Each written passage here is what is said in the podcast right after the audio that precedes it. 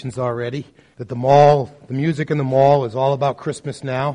In fact, most of the radio stations are all about Christmas now. But I'm just not ready to give up on Thanksgiving quite yet.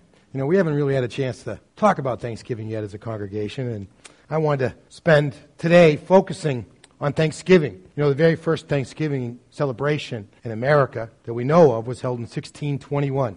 The Pilgrims had arrived about a year earlier in 1620. They had endured through an incredibly difficult winter. Many of those original colonists died through that winter. But the spring came, the ground thawed, the fields went in, the crops grew. They were able to build better shelter. And by that fall, the then current governor of the colony, Governor Bradford, called for a day of thanksgiving and praise. And so they gathered together for a large feast to give thanks to God. And that was a tradition that really kind of kept up for the most part, a little on and off, but for the most part, all the way from there until 1863.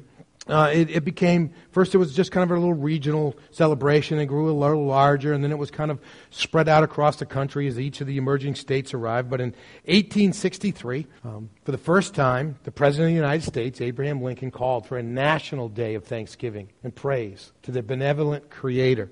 And that was a tradition that U.S. presidents kept up on an annual basis all the way to 1943, where because of the need to regulate when Thanksgiving happened, so they could get the Christmas shopping season going, believe it or not, there was a permanent day of Thanksgiving established in 1943. And it goes on to this day. We gather together on the fourth Thursday of November to rest up for those early morning shopping sprees on Friday, right? No, we gather together to be thankful. You know, but I want to look at this issue of being thankful from just a little different perspective. I mean, we can ask the question, what are we thankful for? And that's an important question to ask.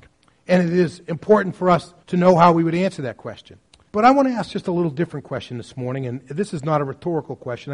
I'd love for some of you to respond. More than just knowing what we're thankful for, why is it important that we be thankful? Is it actually important for us to be thankful? So why is it important for us to be thankful? Okay? It gives us some perspective because other people are worse off. We had the word of contentment over here. Okay? What? For our health. Okay? Okay. It gives us the chance to reflect on our relationship with God. That dependent relationship. Was another one coming back here? He stole yours? All right. We'll give you half credit. Okay, Keith? Right there. It's a way we express praise, give glory to God. Yeah, Jackie? An act of obedience. Absolutely. Yeah, Jenny? Yeah, I think we see more about God when we rewind the tapes and we see what we're thankful for. Yeah. That's one of the things we certainly should be thankful for and are thankful for is our families. Well, let's take a look at a passage of Scripture from the Gospel of Luke. If you have your Bibles, turn to Luke chapter 17 with me. If you're using one of our pew Bibles, this text is on page 888. This is a passage of Scripture that's been kind of seared into my spiritual mind and heart for a long, long time. When I first came to pastor a church in Massachusetts back in 1987, coming back home from finishing seminary, I was the new guy in town, which meant I got to preach the town-wide Thanksgiving service sermon. And God drew me to this text way back in 1987. And every Thanksgiving, this text comes back to my heart and mind. But I'm looking at it this morning from a new lens. I figured, you know, I'm just going to preach out of this text. I had a great sermon from it, and then God just made me rework the whole thing. So I didn't get that much of a week off when I was trying to take some vacation. But it's good stuff. Follow with me verses 11 through 19 of this passage of Scripture, and I'll explain some elements to it after we've done reading it, and then I'll try to lead us into some of the reasons why that we can see from this text about why it's important for us to be thankful. The Scripture says, beginning with the 11th verse, while traveling to Jerusalem, he passed between Samaria and Galilee. As he entered a village, 10 men with serious skin diseases met him. Many of your things would just say, 10 men with leprosy met him. They stood at a distance, and they raised their voices, saying, Jesus, Master, have mercy on us. It's as loud as I can get today. And when he saw them, he told them, go and show yourselves to the priest. And while they were going, they were healed. But one of them, seeing that he was healed, returned. And with a loud voice gave glory to God. He fell face down at his feet, thanking him. And he was a Samaritan. Then Jesus said, were not 10 cleansed? Where are the 9? Didn't any return to give glory to God except this foreigner? And he told him, get up and go on your way. Your faith has made you well. Let me read just a couple more verses. Being asked by the Pharisees when the kingdom of God will come, he answered them, the kingdom of God is not coming with something observable. No one will say, look here or look there, for you see the kingdom of God is among you.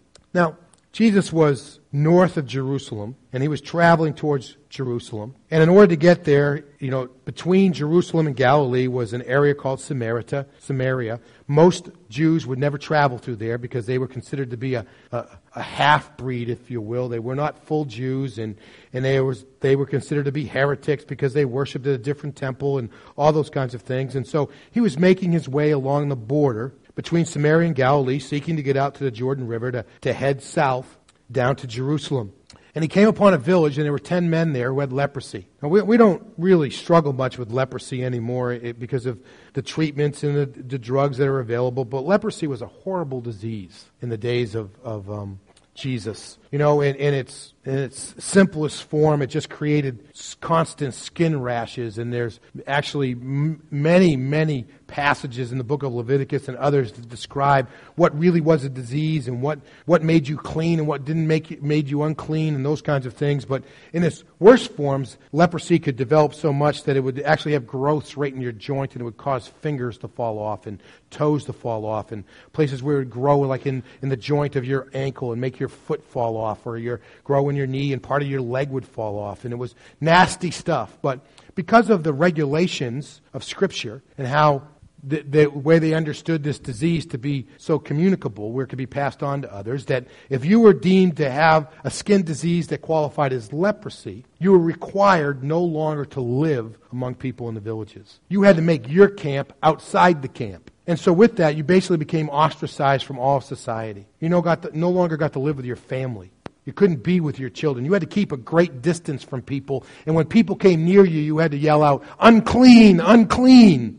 So they wouldn't get too close to you. And literally you lost your life because you could no longer be a part of the community. You couldn't be a part of your family anymore. So we see in this passage of Scriptures these 10 guys who are calling to Jesus from a distance. They're following the law. They're staying away. And they're crying out, Jesus, have mercy on us. And notice he doesn't tell them, okay, you're healed. And they're healed, and then they go. And the means of being reinstated to the community was to be evaluated by the priest and declared clean. So before they actually experienced the healing, Jesus said, all right, go find a priest. Go find a priest. And so on the promise of being healed, they head out to go find a priest who can evaluate them and say, yes, indeed, you are now clean. You can go home and see your families. And so while they're traveling to the priest, they're all exercising faith. They're all exercising hope, if you will. While they're traveling to the priest to be declared clean, they're healed. Now, out of that 10, one of them turns around and goes back to give thanks to Jesus. The other 9, we can be really hard on them. But come on, what would your instinct be? Imagine you hadn't been home for 3 or 4 or 5 years because of this disease. It's been that long since you had hugged your kid or kissed your wife or sat down at the kitchen table and had a meal with them. And all of a sudden you're looking around and your skin's clearing up and you feel clean. Man, if I get to the priest, I can get home. And there's this urgency to get home. Well, you really can't blame those guys. Many of us probably would have done the exact same thing, right? I'll find Jesus tomorrow and tell him thank you.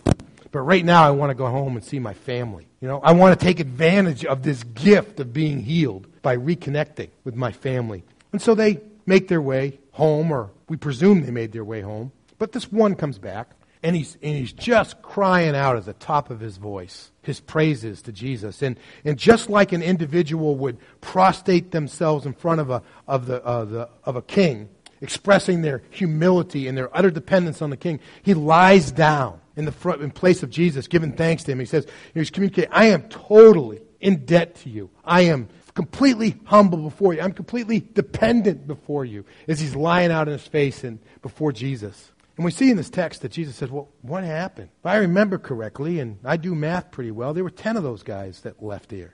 only one, 10%. Only 10% came back to say thanks. And not only that, the one who came back, he's the foreigner. He's the outsider. He's the person who's not really supposed to be connected to God or to the people of God in the first place. And then Jesus says to him, "Rise, go on your way. Your faith has made you well." Now this is just a great text. It's just full of things for us to really contemplate as to whether or not we really are like the Samaritan or whether we're like the nine. But I want to give you just several reasons from this text that I see that about why it's important for us spiritually, for our own emotional and spiritual and relational health, why it's important for us to be thankful, not just to know what we're thankful for, but to actually be thankful. And the first point I would draw from Jesus' reaction to the circumstances. You know, Jesus really is dismayed. He really is in some ways incredulous that only 1 out of 10 came back. Now, I mean, he cared about these guys. He cared about all creation. He cared about all the members of the people of God. And he was excited like they were for them to reconnect with their families. He was excited.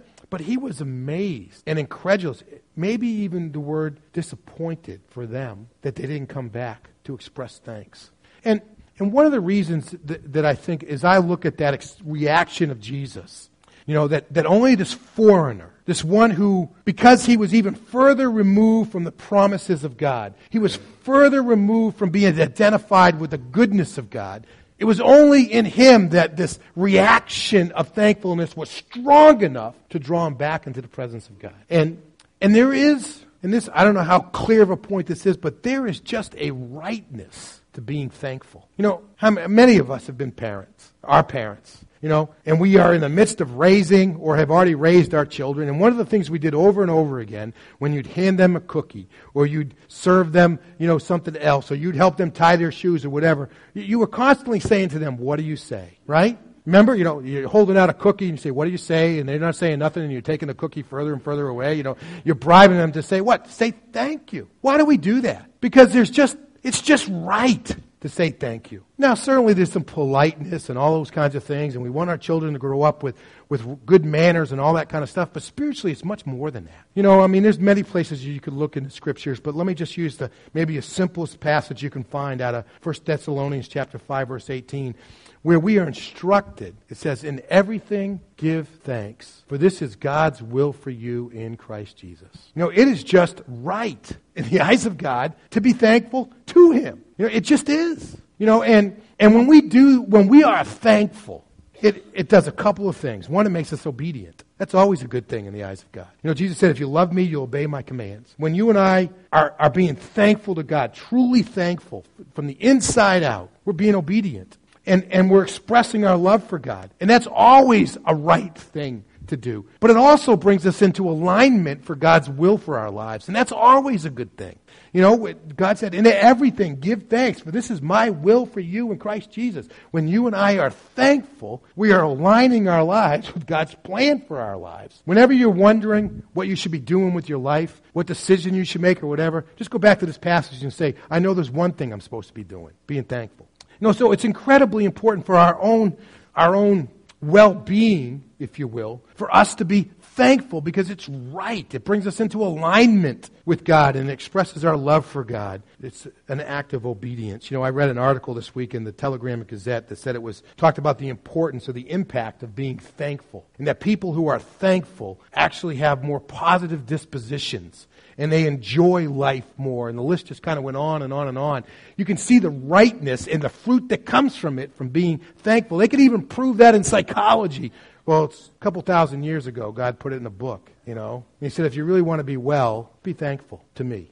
So there's a rightness about being thankful. But there's another aspect to this. And I've kind of gathered these thoughts under this thing, said it's more important for us to be thankful to the giver than it is to be thankful for the gift. Let this sink in for a minute. It's more important for us to be thankful to the giver than it is to be thankful for the gift. I mean, think of these 9 guys. Jesus has given them a gift. They were dead to their families, and they've been resurrected. They could reconnect with their families. And they're going to do, and the first thing that they're going to do is seize the opportunity of enjoying the gift. There's 1 guy out of 10 who turns around and goes back to the giver of the gift and he's more thankful for Jesus than he is for the gift that he's got. And the reason why it's important for us to be thankful to God is it's important for us to be not, we should be certainly thankful for the gifts that God gives us, but it's much more important to be thankful for the giver of the gifts. You know, is that idea coming across? I mean, here are these guys saying,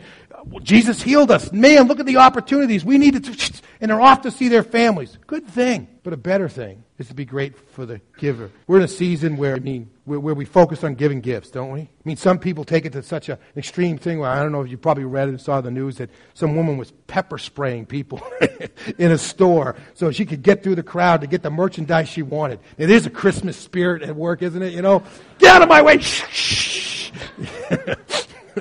But, you know, we're trying to give the perfect gift that maybe we can't afford to give any other way. Got an idea, you know?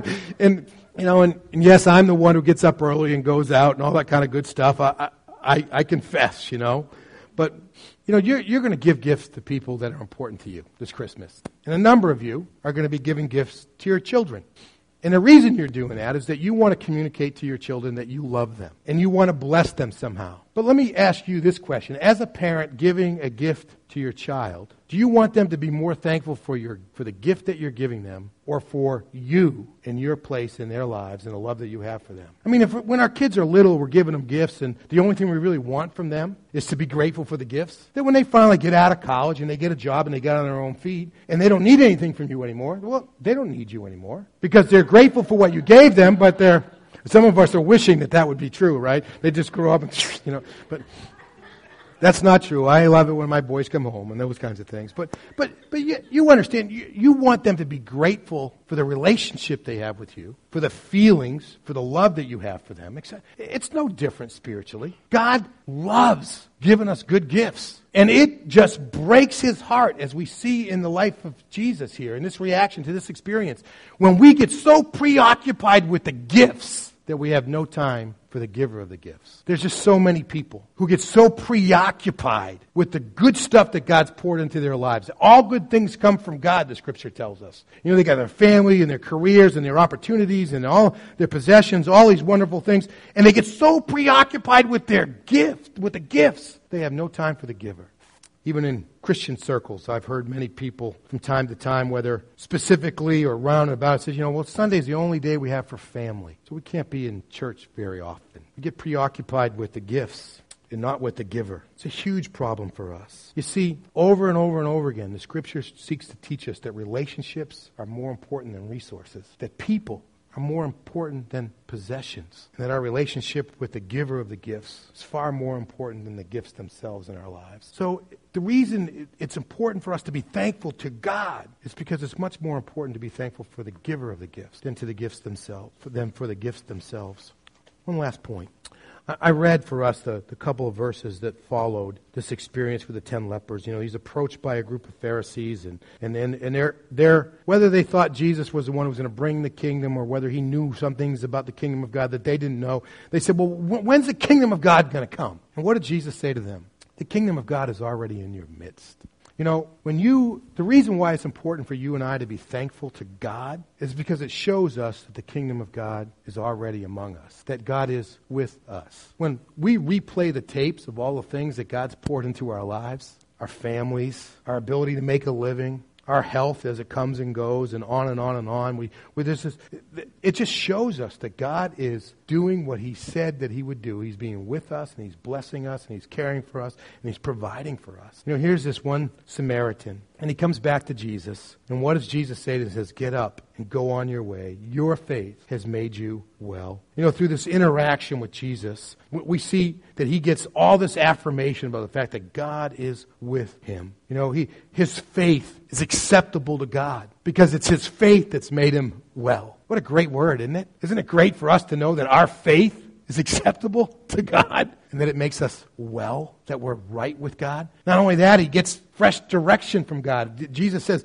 get up and go on your way. When you and I are thankful to God and we recognize that God is with us, we get fresh direction, fresh purpose, fresh expressions of God's will to us as we go forward.